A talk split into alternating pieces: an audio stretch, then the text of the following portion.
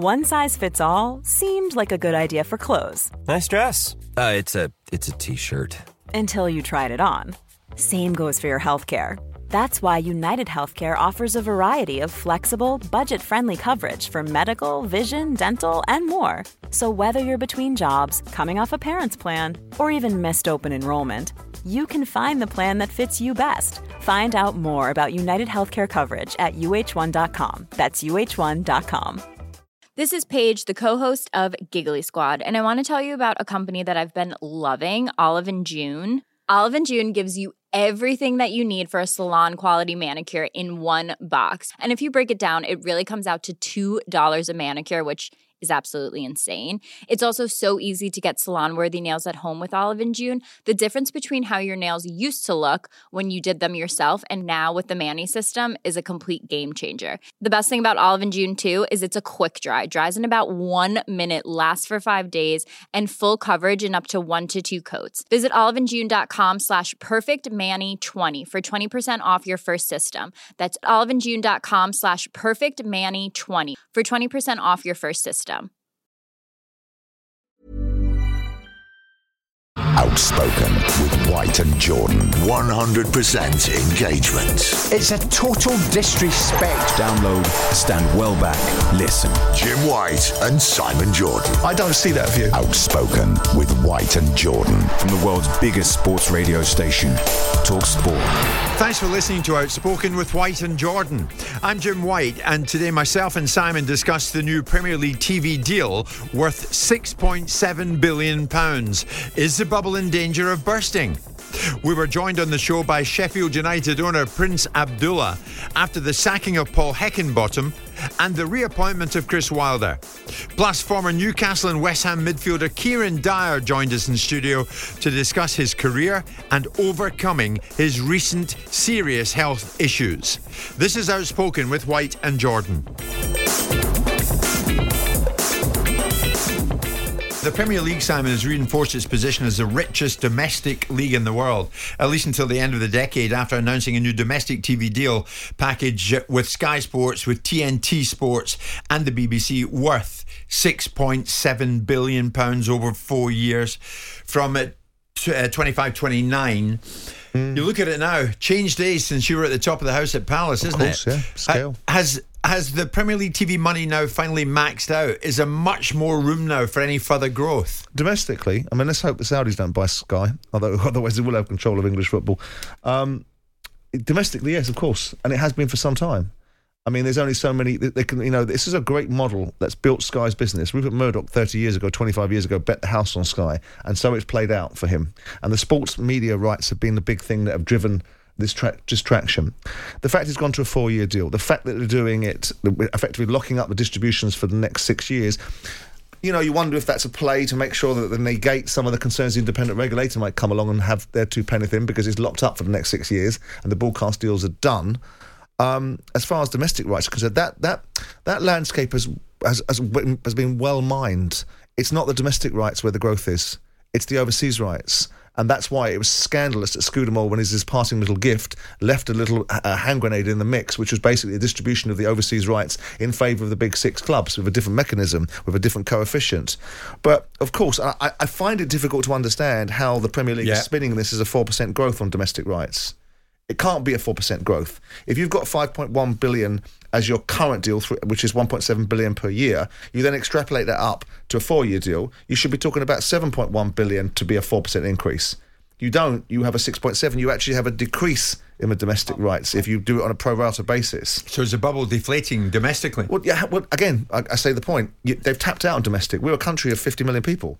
There's a con- there's continents around the world that are buying our product that have uh, hundreds and hundreds and hundreds of millions.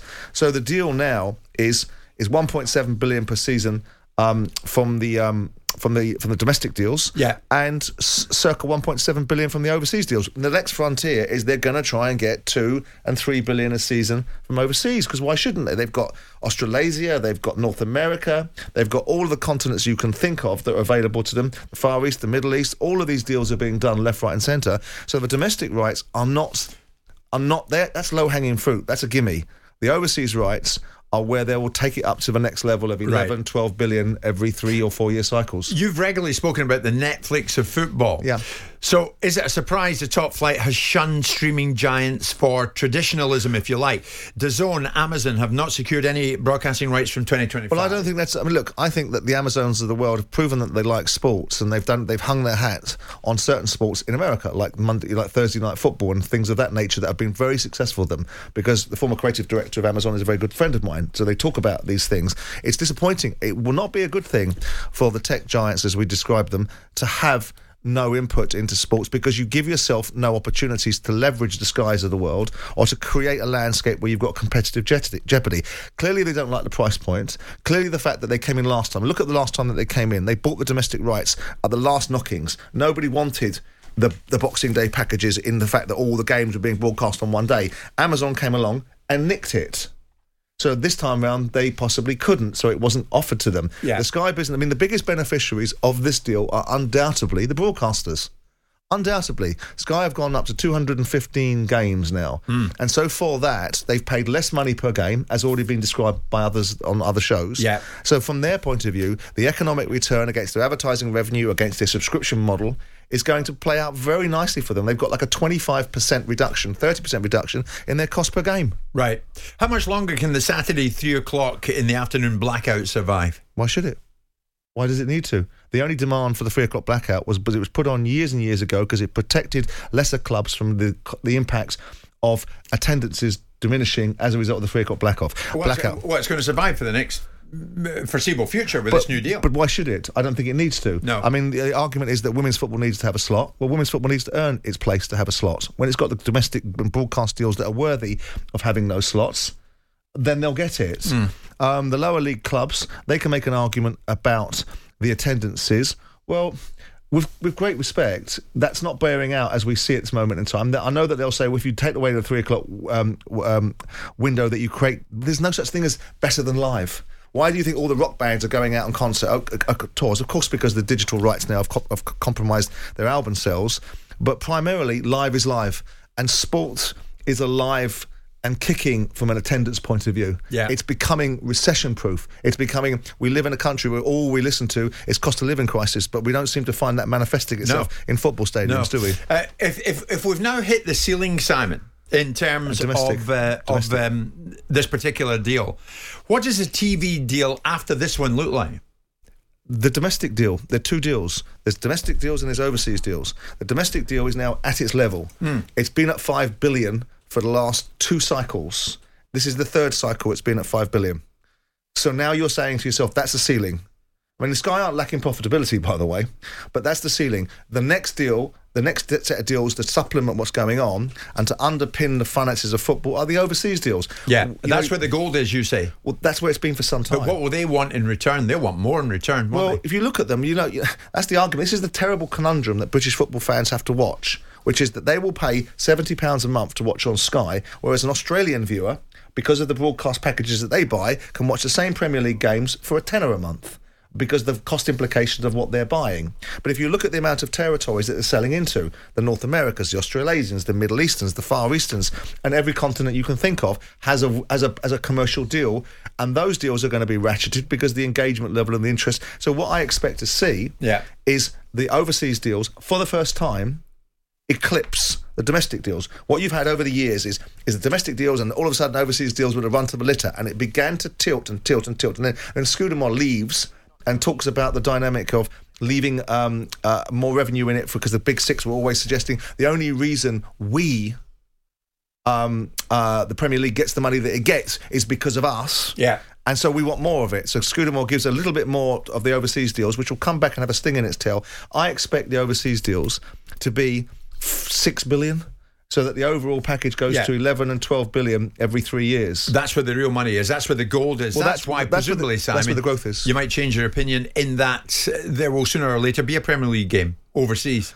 I don't think I don't think there's a necessity for that. But The that's re- where the money is. That's where the big dough is. But the, but the, the, but there's no need to take the travel. The, the NFL travels because it's particularly based in the North Americas. So it's trying to grow marketplaces around the world. Soccer is the world's game. You don't need to introduce the Premier League to these spaces and places. They already know it exists. Could it help? Does it help? Does it need to be done? I think if you start taking it on tour, you diminish the core product. Hmm. The core product is a rip roaring success. Does that mean you stand on your laurels? No. My my my my idea has always been you own the content. Why in God's name would you give the content to middlemen? You own it. The reasons why Netflix built their business the way that they did is because they didn't have any content. Yeah, the places is awash with money. We're agreed on that. The cl- the clubs will be awash with money. Players will get richer. Hopefully not. Agents will get richer. Well, hopefully not. Hopefully there'll be more governance. There's no need for the players to get richer. They're too. They're far. They're paid too much as it is. But and the and the reality of it is is that there should be some controls in place, and there should be some controls in place so that football clubs are run sustainably. They don't need individuals to come in and supplement or make them survive. Capital expenditure is one thing, keeping a football club alive is another. Um, and you'd like to think that there's going to be governance. That's the one thing I hope the independent regulator, when it comes in, does. Yeah. Which is interesting that David Bernstein talked about it in a different capacity the other day about the fact it could be in for a temporary period of time. I'd be for that. And if, they, if you put wage controls in place, then football clubs become sustainable entities that you don't worry about the Glazers, you don't worry about Simon Jordan owning a football club, you don't worry about Tony Bloom owning a football club and how much he's prepared to back it for, hmm. and how will that go on in perpetuity. You don't worry about Roman Abramovich, you don't worry about these guys, you worry about actually the commercial minds that are running the football club and deploying the finances. Okay. Because the businesses can sustain themselves. The world's most dangerous download. Outspoken with White and Jordan. From the world's biggest sports radio station, Talk Sport. A big day if you are a Sheffield United fan because Sheffield United having their woes, Simon, uh, finding life very difficult in the, the top flight since they returned. And now, seemingly, they've decided at the top of the club to make a change. Uh, Paul Heckingbottom gone, and uh, it will be confirmed around lunchtime that Chris Wilder returns. So, a Sheffield United press conference scheduled for around 1.30 today uh, as they, the club itself, the team itself, prepares to take on Liverpool tomorrow night. Uh, Heckingbottom sacked. Uh, life has been tough, as I said, and now the widely expected announcement of Chris Wilder returning to the football club. Earlier, we spoke exclusively to Sheffield United's owner, Prince Abdullah. And I began asking him how difficult the decision had been to part company with Heckingbottom. I really have great respect to Paul for everything about him. Very classy guy. I think he did he did very well to the club the last two years. He's uh, a class act. But like I've been in the club like as a sole owner for five years. I think we changed one one uh, manager, and that was Slav. So we we believe really in sticking with. Uh, with the manager supporting him, especially if he's a good one. But uh, I felt that after the last few games, uh, it, it was a, a necessary decision. And uh, I mean, the replacement also like have done like great things to the club the past. He knows the club, so I feel good about the decision in one way. But I really have a big, uh, tremendous respect for Paul. So, so you confirm to me now that Chris Wilder will take over from Paul Heckingbottom? Yes. Chris is practically an owner of the club. He's part of the club, part of the club history. One thing uh, I always like to do, not only in the club, in all other my in all my other businesses, I always like to keep good relationship with my ex-employees, no matter how the relationship ended. I think. Uh, like no matter what happened, you should get over it. And at the end of the day, we're all passionate about what we do, and uh, we believe that the right man the, for the job is, is Chris. And as I said, I have mixed emotions. I'm really sad about letting Paul go, but he will always be my friend, and uh, I hope we can work together in one way or the other. But uh, Chris also is, uh, you know, has done great things to the club, and he, in my opinion, he is the best guy in planet Earth to take uh, the club right now in these circumstances. Did Chris Wilder say yes straight away to you? Yeah, I, I, I had no doubt about that. I, I knew that if I uh, were to call Chris now or in 10 years and he can help the club, he will not hesitate. Uh, it's just that, you know, like I don't believe in changing managers. I don't believe in caving to pressure. Like if you if there is a hope uh, and you can like uh, not change, you should you should uh, resist that, especially when the manager is good. And Paul was really good, but it's just I felt uh, there is no way to change the situation without change, and uh, it was if it wasn't necessary, would have not made it. Trust me. Are you going to give him the funds, Prince Abdullah, in January to help him strengthen his squad? Everything we do is is for the benefit of the club. We, we're not taking money out of the club. I mean, we we will look at where are we in the table and what we can do. It's very early to talk about that, but uh, I assure you one thing: us and Chris are on the same page when it comes to January and after January. We know what we have to do We looked at all the scenarios, and we know that we've done mistakes in the past. We're not going to repeat them. And if we need to do anything at any time, we will do it. I would say to you that some fans think that Heckingbottom had an impossible job because the club sold key players in the summer. What would you say to that? Yeah, I think he had a difficult job. No, no, no, no doubt. But still, I think I thought that performances should have been better. But uh, I, I, don't blame uh, Paul. I mean, uh, as I said, I, I feel that I'm always in debt to, and the club is in debt to to Paul. So, but uh, you know, I mean, look, I think if I was as an owner looking only at my interests, I would have not sold the two players because we were negotiating with more than one party to sell the club, and the club is worth much more uh, being in the Premier League than if, uh, if it's relegated. And uh, we all knew that if we kept Iliman and uh, Berge, maybe we would have improved our chances in staying the Premier League. And then I would have got a, a better price and I would have made any negotiation much better.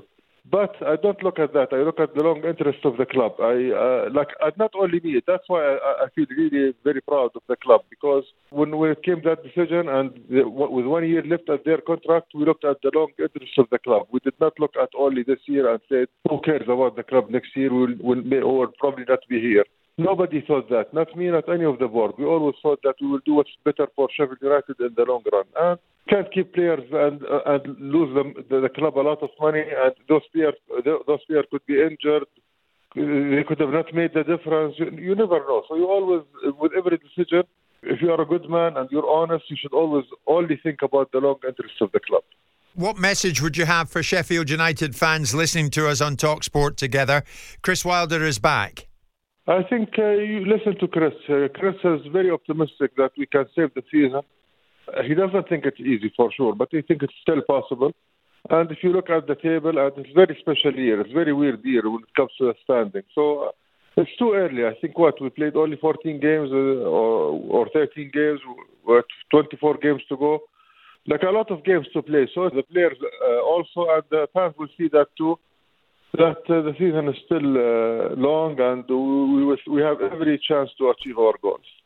So there's still an air of optimism, Simon, certainly with the owner of Sheffield United, Prince Abdullah, that the season can be saved. He says that Wilder is optimistic that they can still save their season. But it takes me, it made me think, listening to him there, it made me think of Bill Foley, the Bournemouth owner, when he joined us from the US yeah. and said, Look, this was a tough decision. It's not the most popular decision either.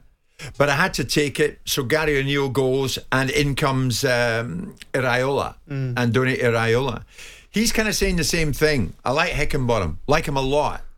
But as he said there, this situation we're in wasn't going to change without change. Yeah, but one was needed, one necessarily wasn't. You've got a team that's floundering at the bottom of the league. So when Foley makes a decision at Bournemouth, he's got a guy that's taken them out of the cart, put them up the table, and done a good job. Paul Heckingbottom gets currency because he did a good job in the Championship, but in the Premier League, they're sitting bottom of the table. They've got to beat eight, five, five.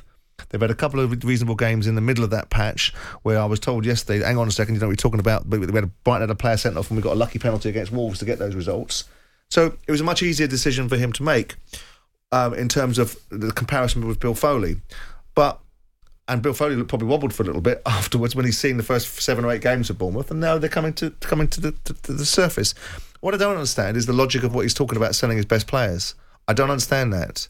You're saying to back, me back to Burnley. Well, you're saying to me that you're selling your best player because you're better interested. Clearly, you want to stay in the Premier League. It's better to be in Sheffield, Sheffield to be in the Premier League. Probably better for him because he wants to sell the club because he can get a better return on it.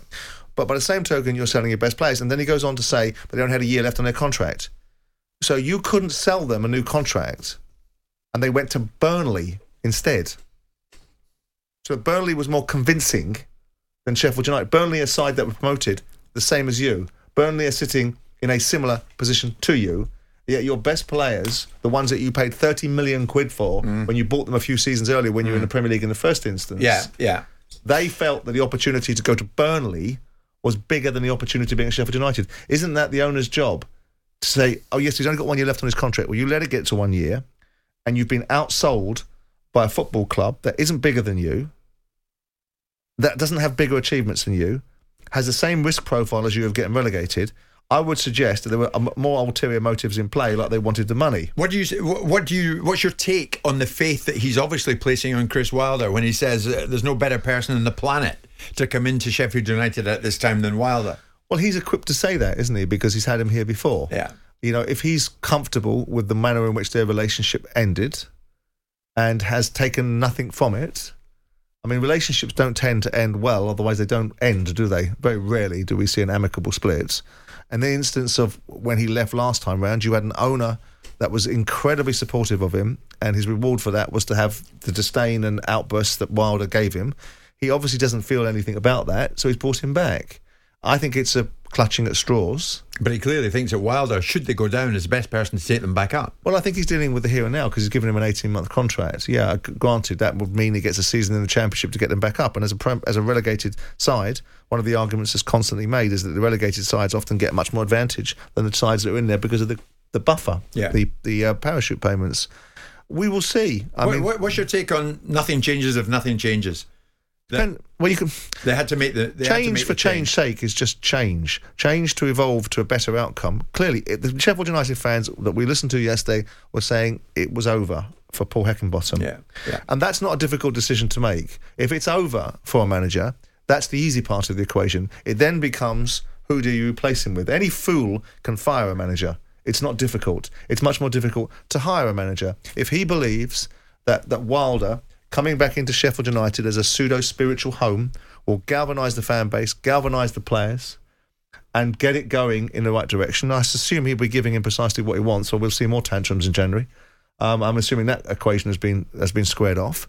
But look, Wilder, no doubt, irrespective of my distaste at his outlook, cannot be questioned about his performance at Sheffield United for a significant period of time. I thought he was a breath of fresh air when he came into the Premier League. That's why my disappointment towards his outlook of falling into the category of a typical manager. That the moment they don't get what they want, they behave the way he did. Uh, is probably more heightened But they I might felt- benefit. And maybe Wilder feels that he's got something to, well, to well, give back. Well, certainly, well, certainly He owes them. Well, certainly, I, I'm, I doubt he thinks that. I, I, I certainly think that um, they didn't hire him to disadvantage the situation, did they? So I'm assuming that they think there's going to be a better outcome as a result of bringing him back in. Yeah. And if he and if he reverts to the fella that produced the Sheffield United side that was ultimately successful for a period of time under his tenure, you give yourself a chance. Would I bet on Sheffield United staying up? Not particularly. If you look at Wilder's recent records in his last two jobs, has that been hugely impressive? Not particularly. You know, he's coming off the back of an outburst at Watford because he didn't like the players that he had there. We're coming off the back of a short tenure at Middlesbrough. We got this elbow there. Um, and so he's back at Sheffield United. But you know what they say? That, you know, sometimes there's faces and spaces. Curbishley was very successful at Charlton. Certain managers do very well. Thomas Frank's doing very well at Brentford. They don't translate well elsewhere. He may come back to Sheffield United. Everyone will clear the decks. Yeah. And they'll have a go. And I, I would, I wouldn't be surprised if they stay up, but I would be, it would be unexpected. Well, Prince Abdullah is saying there, Wilder's a man. And It's his uh, club, apparently. He's, it's his He'll- club, he'll- apparently. He'll rue that observation. And he's optimistic that bringing Wilder in can help save their season. We shall see. Hey, it's Danny Pellegrino from Everything Iconic.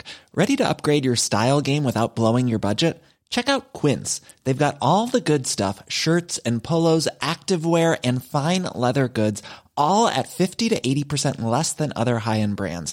And the best part? They're all about safe, ethical, and responsible manufacturing.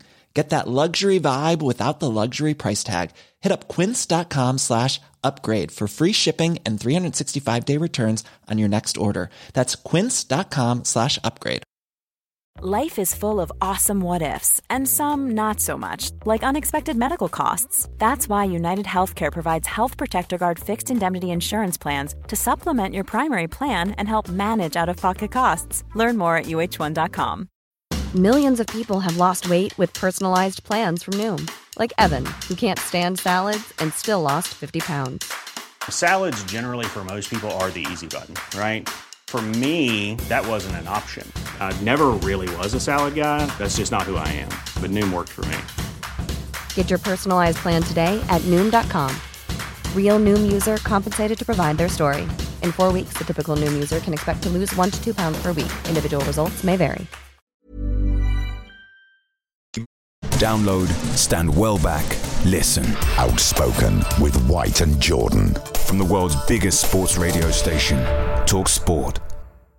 We are going to go a bit off script for the next hour because this fella, many people will remember, was one of the brightest, brightest young prospects in English football. When he came on the scene, everybody stopped and thought, what have we got here?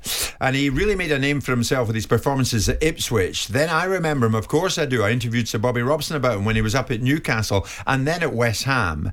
Top, top midfielder, and I'm talking about Kieron Dyer, who joined Simon and myself live in studio this lunchtime. First things first, we're going to get into this, Kieron, but it's a straightforward question. How are you?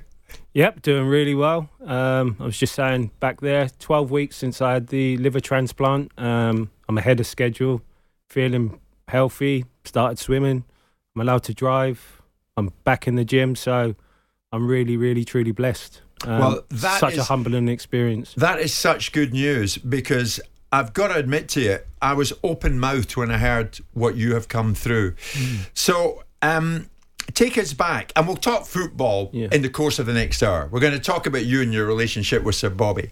We might talk about you in that moment with Lee Bowyer. We'll talk about a bunch of Of things. course, yeah. Of course we will. I remember pitching up at a, a, a, a boxing night. I think Floyd Mayweather was in town. I saw you, that- I saw you was- down at he- Canning Town. He was training at the Peacock Gym, yeah. Um, I remember that. I've- big Floyd fan. I've been to a lot of his fights, and I, Mr. Jordan loves his boxing. Um, I'm not sure he loves it as much as me, but yeah, we can talk boxing if you like as well. Well, that's great. Like the two of you, you both travelled the world. You went to all of Lennox Lewis's fights, did, Simon. Uh, massive boxing fans, the two of you. So, Kieron, take me back. And as I say, we'll talk football when Yeah. w- you're at Ipswich and Newcastle, West Ham later. But let's get to the nuts and bolts of this because this is serious, and you can impart a serious message as a result of what you've come through. Correct me if I'm wrong, Kieron. In 2021, it was announced publicly that you needed a liver transplant. You'd been diagnosed with uh, a serious liver complaint, um, primary sclerosing cholangitis. Yeah, you pronounced that very well. I still Did I struggle get to there, pronounce. mate? Yeah. So, what happened and how did it happen?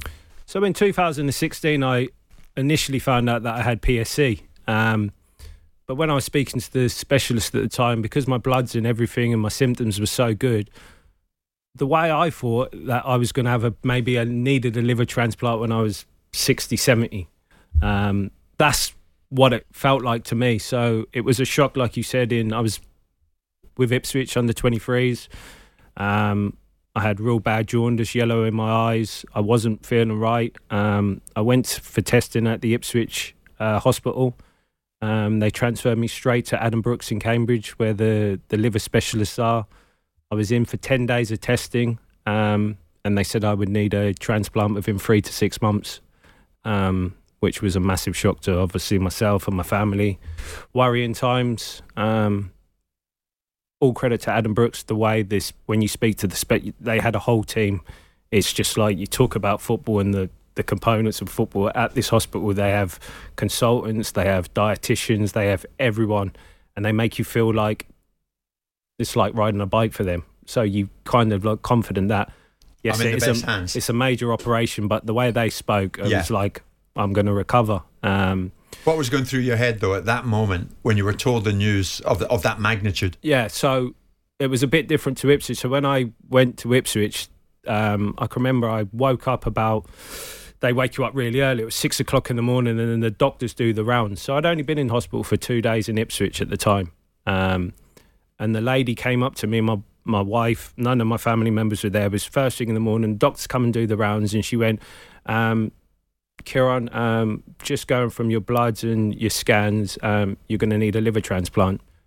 And just said it that blunt. And she went, I know it's a lot for you to um, take in at the moment. I'll just give you time for your thoughts. And I was just like, I thought it was the end of my world. I, I didn't really know what a liver transplant entailed. I just thought, wow, I could be dead here, dying here. So um, obviously, I rung my wife straight away and I was trying to keep strong for her and uh, saying I need it. And she was like, "What the hell?" And she was getting frantic, and I was like, "Don't worry, I'll be all right." And da da da. So obviously now I was kind of like breaking, but I was trying to be strong for her. And then I rang up DJ Spoonie, Jonathan Joseph. You might know him. DJ Spoonie is a close friend of mine, and I just broke down and was saying, wow, this could be the end of me and stuff. Um, he was telling me to be strong, mental.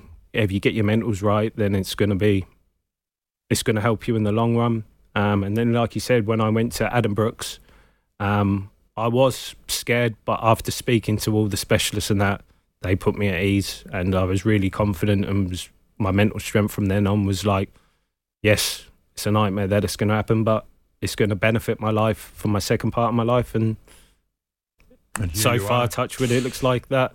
So then it was a, a nervous wait for Yeah. a donor. Yeah, so when you're on the when you're on the waiting list and they said it was a three to six months, you can't go on holiday. You have to stay in an hour and a half radius of the of the of the hospital at all times because you can get the call at any time. If you miss your call, then you miss your donor. So um, literally, I was still working for Ipswich under 23s. I couldn't go to the away games. When I went out training, someone would have to have my phone just in case the call rung and then three months went to six months, six months went to a year, and there was still no sign. Um, and that was because my bloods was doing so well. So they suspended me on the list. So I was still on the list, but I was suspended. So I hadn't, so I could go on holiday, I could go outside the radius, so I could have my life back in a way. Um, obviously, I took the job at Chesterfield because Paul Cook was the Ipswich Town manager. He asked me to come and help at Chesterfield, who were doing well in the National League. Um, we lost to Notts County in the final. I was doing really well. And then when we did pre-season, we went to Portugal. I don't know how Cookie got a budget from for National League to go to Portugal, but fair play to him. And um, when we were in Portugal, I started swelling everywhere: M- my ankles, my legs, my stomach, and I thought something's just not right here. How, how, yeah, I mean, noticeably. Yeah, noticeably. Even the players could sense.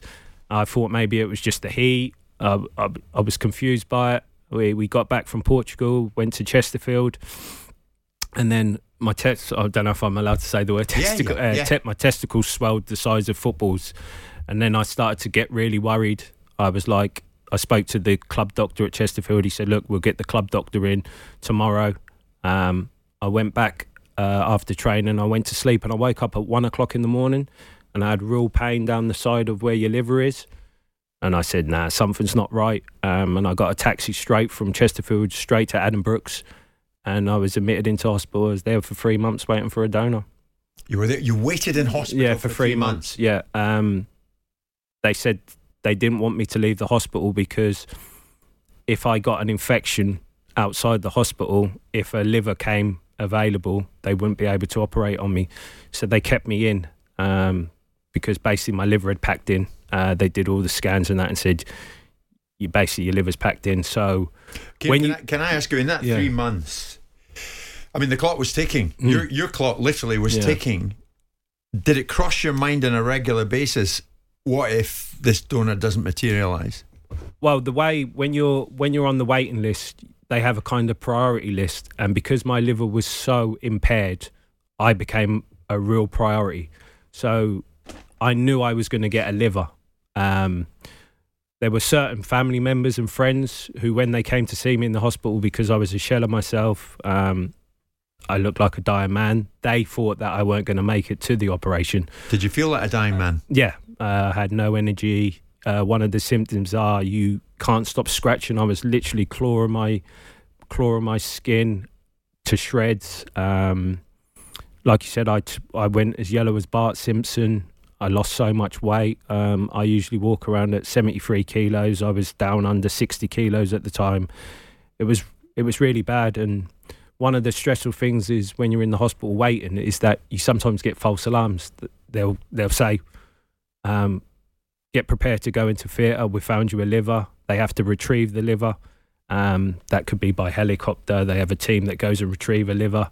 Um, they don't tell you where they're retrieving it from. It is all top secret. And I can remember the first time I got a false alarm, I waited 20 hours. So they, when they told me I was waiting 20 hours, I kept saying to the nurses, "Have they retrieved the liver yet? Have they retrieved the liver yet?"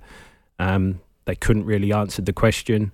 Um, and then, like you said, after 20 hours, um, the surgeon come up to me and said, um, "We've done checks on the liver, and the liver's uh, too big or the liver's too fatty."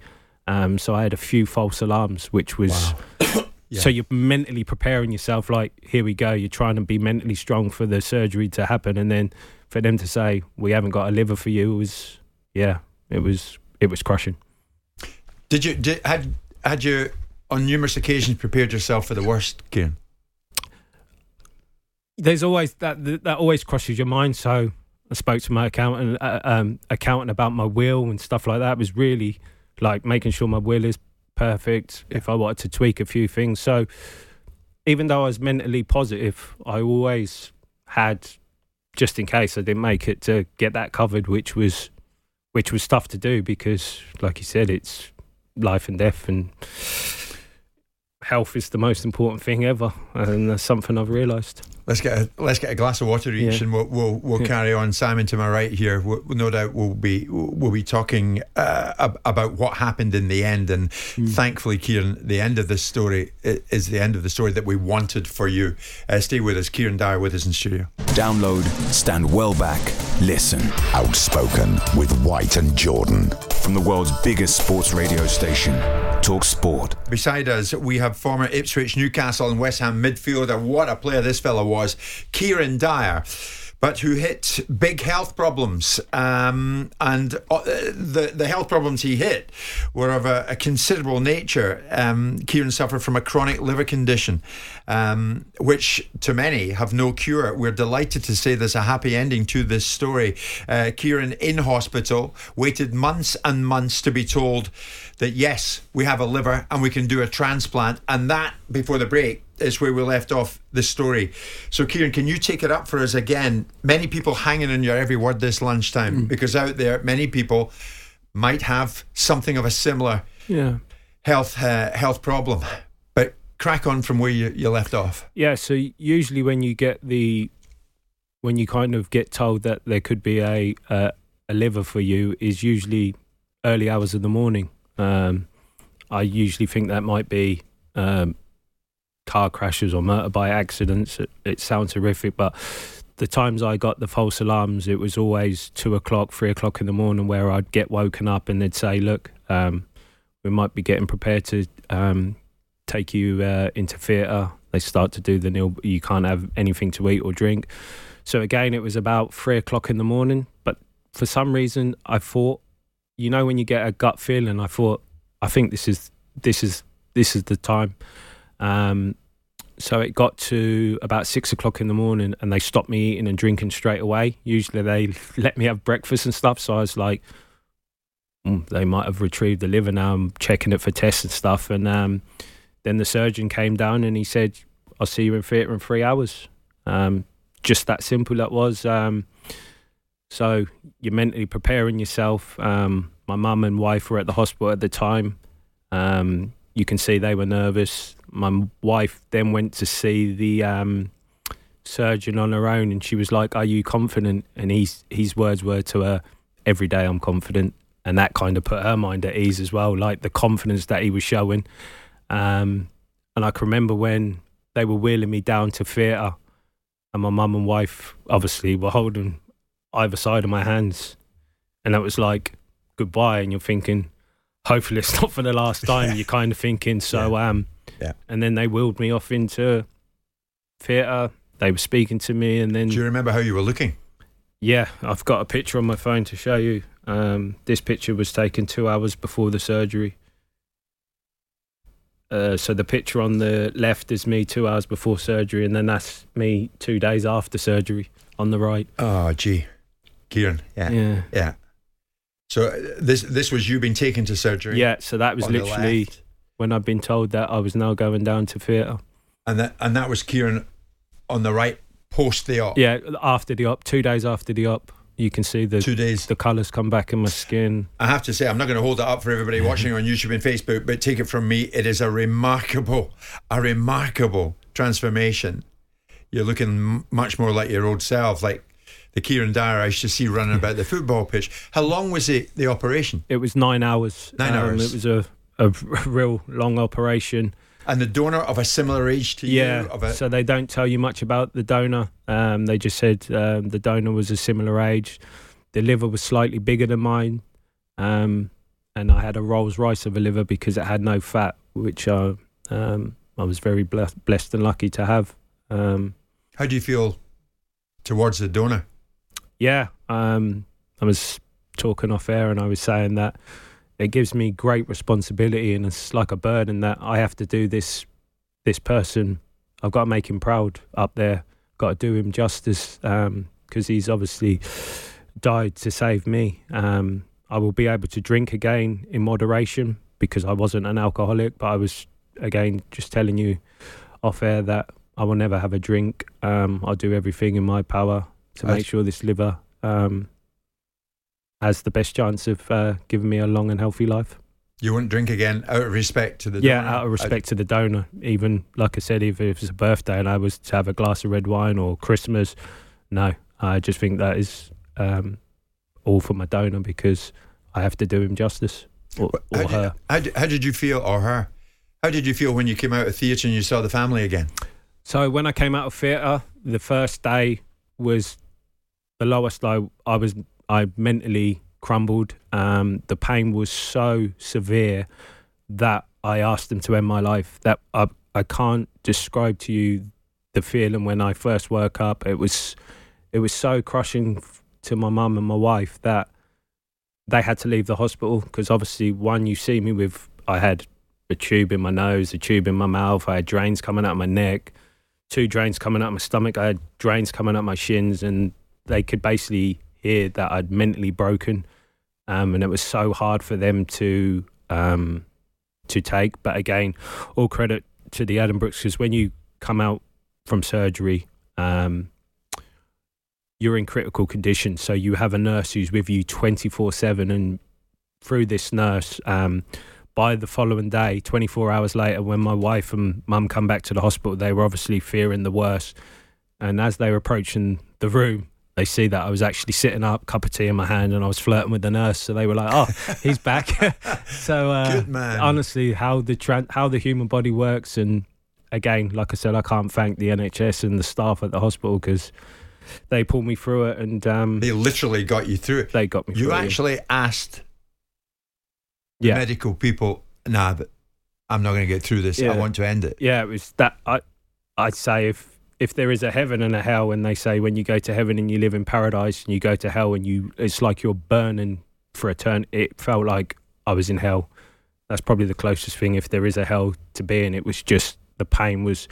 At one stage, my wife said that the pain was so severe that I actually passed out and just knocked out because of the pain. It was that bad.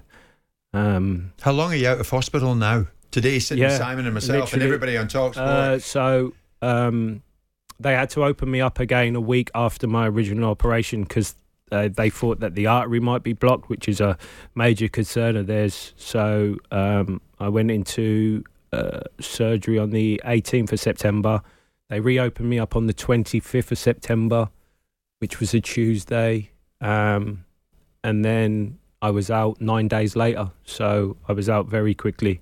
Um, it's 12 weeks to, to, to today uh, when I had the operation as well. So 12 if you weeks think today. about it, 12 weeks and then you're up and you're doing thing again. Um, It's very little time for you to be sitting here like this, talking to us like this. um, Do you want to mention anybody by name? I don't know. Ethically, can you do that? Anybody? no, like I said, I just, the can't. The whole team. I just can't thank the NHS enough.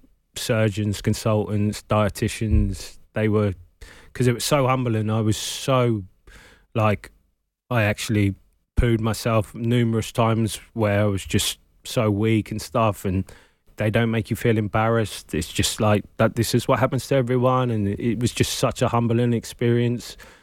I always used to think I was public enemy number one, and the amount of love and that has been shown is like, wow, people do actually like me, which was humbling as well. You bet we like you. Yeah. Kieron, well done. Um, many messages coming in. Uh, I'm going to get through as many as I can. Simon and I will talk uh, more with you in the next half hour. Remarkable story Mm-hmm. of Kieron. And um, you cannot be congratulated enough and praised enough for the bravery Thank you've you. shown. It's brilliant that you're Yeah. here with us today. Yeah, of course, yeah. Thanks for being with us. The world's most dangerous download. Outspoken with White and Jordan. From the world's biggest sports radio station, Talk Sport. Thanks for listening to Outspoken with White and Jordan. Please leave us a five star review wherever you get your podcast from. We'll be back tomorrow to bring you the best of the show.